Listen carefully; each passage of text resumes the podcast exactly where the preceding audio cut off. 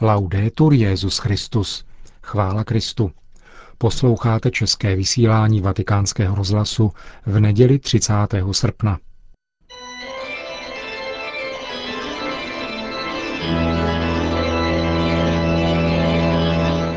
Církev a svět. Náš nedělní komentář. Připravil Milan Glázer.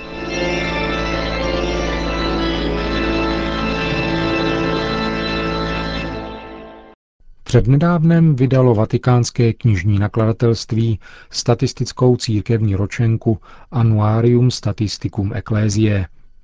A třeba, že čísla nemohou obsáhnout míru přítomnosti a působení Boha ve světě, mohou a nejspíše asi mají posloužit k zamyšlení. Podívejme se zvláště na údaje týkající se počtu kněží, diecézních i řeholních, které jsou nejsnadněji registrovatelné a mají poměrně velkou, byť nepřímou výpovědní hodnotu, pokud jde o stav katolické víry. V celosvětovém souhrnu došlo za posledních 30 let, přesněji mezi lety 1978 až 2006, k nepatrnému dvouprocentnímu poklesu počtu kněží.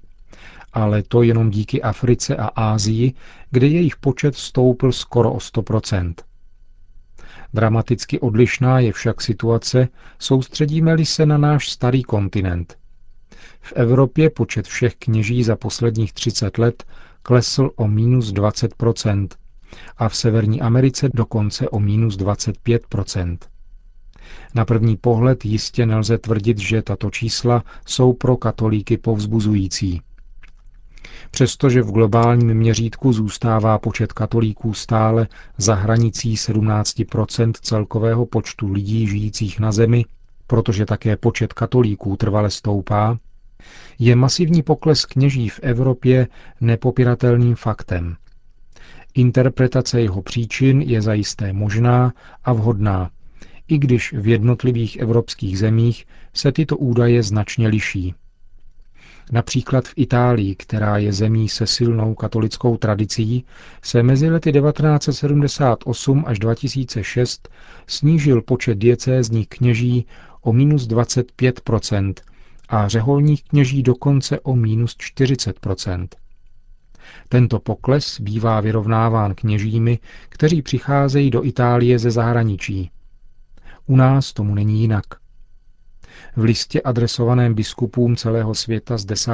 března letošního roku Benedikt XVI. píše V naší době je víra na rozsáhlých územích vystavena nebezpečí zániku, jako plamen, který už nemá čím se živit.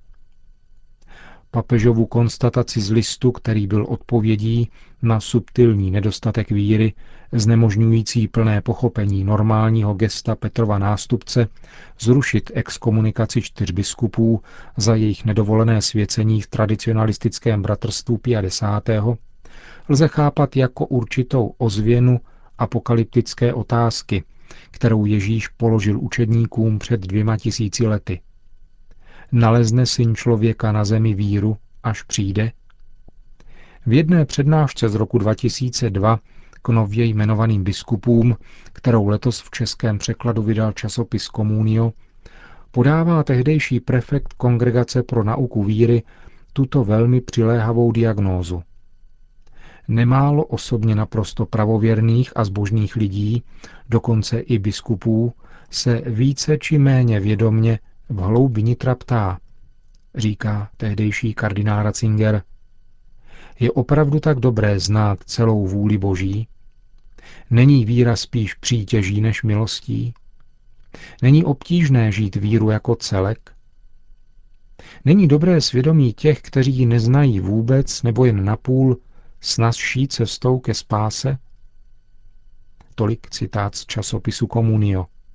V těchto pochybnostech tedy spočívá příčina krize, s níž se dnes potýká boží lid, od biskupů až po poslední věřící lajky, zejména v Evropě.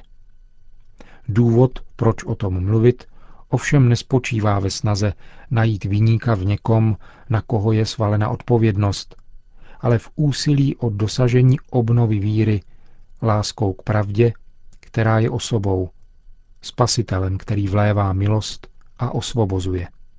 My křesťané, říká ve zmíněné sedm let staré přednášce k nově jmenovaným biskupům tehdejší kardinál Ratzinger, bychom měli dnes věřit mnohem vděčněji, radostněji a optimističtěji. Ano, je pěkné znát Boží vůli. Je pěkné znát Boha a být pro něho známý. Je pěkné vědět, jak Bůh vypadá. Ve tváři Krista, který miloval jednoho každého z nás a kvůli nám se vydal smrti, vidíme tvář Boha samotného. Jen pokud budeme znovu zevnitř vnímat velkou hodnotu víry a její radosti, jak to vnímali v pohanské antice první křesťané, pouze pokud bude víra znovu důvodem naší radosti, budeme samozřejmě považovat za to nejdůležitější vůbec, abychom tuto vzácnou perlu chránili, abychom usilovali o její svit a naše nasazení pro tento poklad budeme pokládat za svůj největší úkol. Tato slova adresovaná budoucím pastýřům jsou bezesporu dobrou inspirací pro každého křesťana a jsou také receptem na řešení situace, kterou vyjadřují čísla o snižujícím se počtu katolických kněží v Evropě.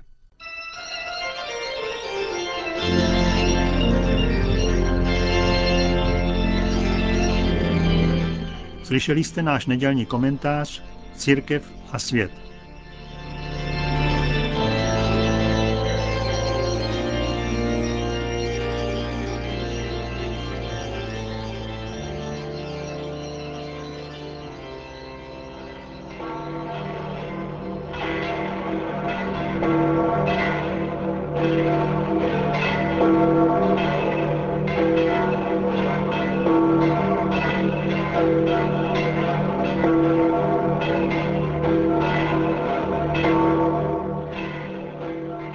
Benedikt XVI. slavil dnes ráno v kapli papežské rezidence v Castel Gandolfo Eucharistii, které se účastnilo asi 30 osob z takzvaného Schiller-Kreis, tedy kroužku bývalých studentů profesora Ratzingera, kteří se od pátku zamýšleli spolu s papežem nad misijním posláním církve. Benedikt XVI. pronesl improvizovanou homílii, k jejímuž obsahu se vrátíme v našem pondělním pořadu. Přesně v poledne pak Benedikt XVI. z balkónu ve vnitřním nádvoří papežské rezidence, jako obvykle zaplněného do posledního místa, oslovil věřící, kteří si přišli vyslechnout jeho pravidelnou promluvu před modlitbou Anděl Páně. E Drazí bratři a sestry, fa, il 27 agosto, abbiamo celebrato la memoria před třemi dny 27. srpna jsme slavili liturgickou památku svaté Moniky, matky svatého Augustína, považované za model a vzor křesťanských matek.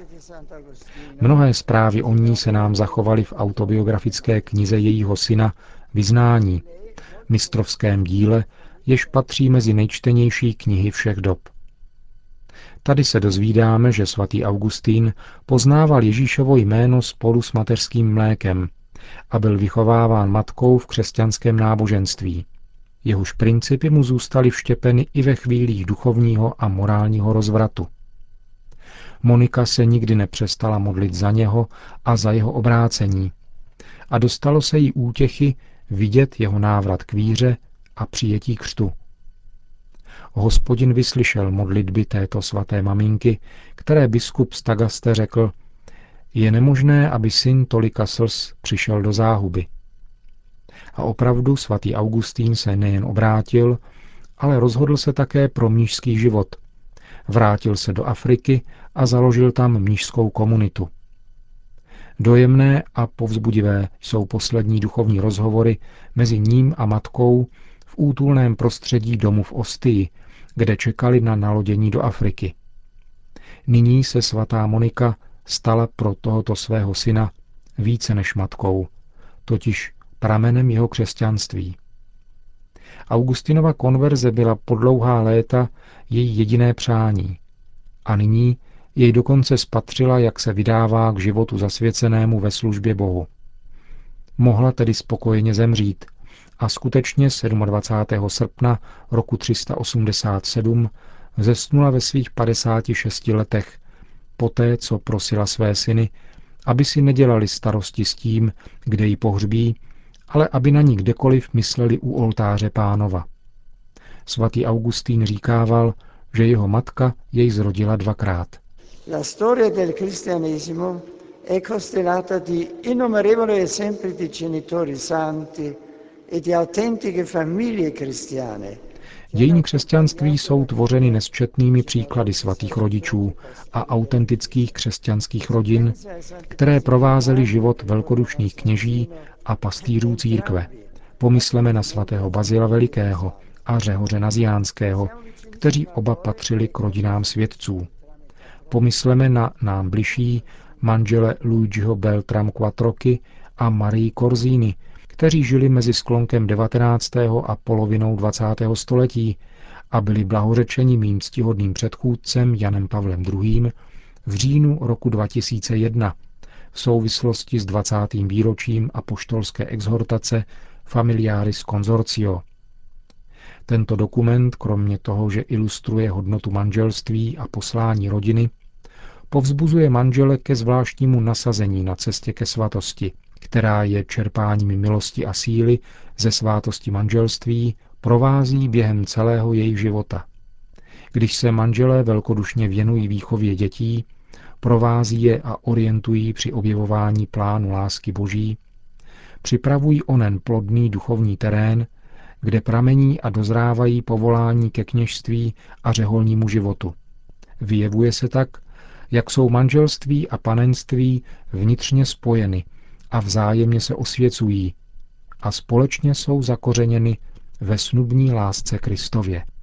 Cari fratelli e sorelle, in quest'anno sacerdotale preghiamo Drazí bratři a sestry, v tomto kněžském roce se modleme, aby se křesťanské rodiny na přímluvu svatého faráře Arského stávaly malými církvemi, v nichž mohou být přijímána a doceňována všechna povolání a všechna charizmata, darovaná Duchem Svatým. Kéž nám tuto milost vyprosí Pana Maria, kterou nyní společně vzívejme. Po modlitbě Anděl Páně pak svatý otec udělil své apoštolské požehnání.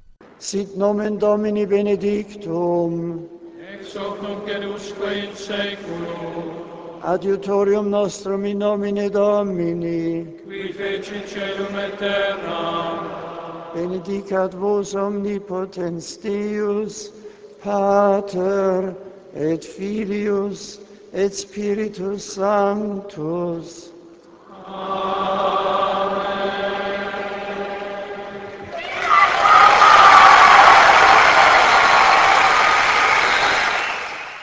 A na závěr ještě jedna zpráva z Havany.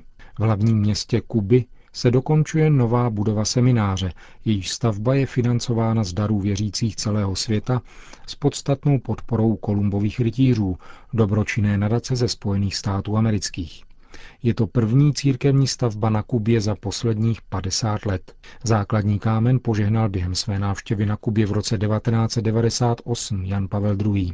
Nová budova pojme až 100 kandidátů kněžství a bude otevřena v příštím roce. Stará budova semináře bude přetvořena na katolické kulturní centrum.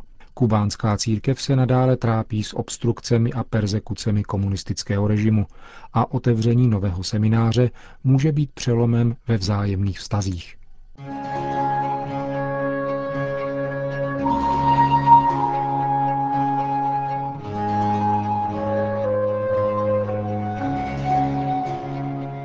Končíme české vysílání vatikánského rozhlasu. Chvála Kristu, laudetur Jezus Christus.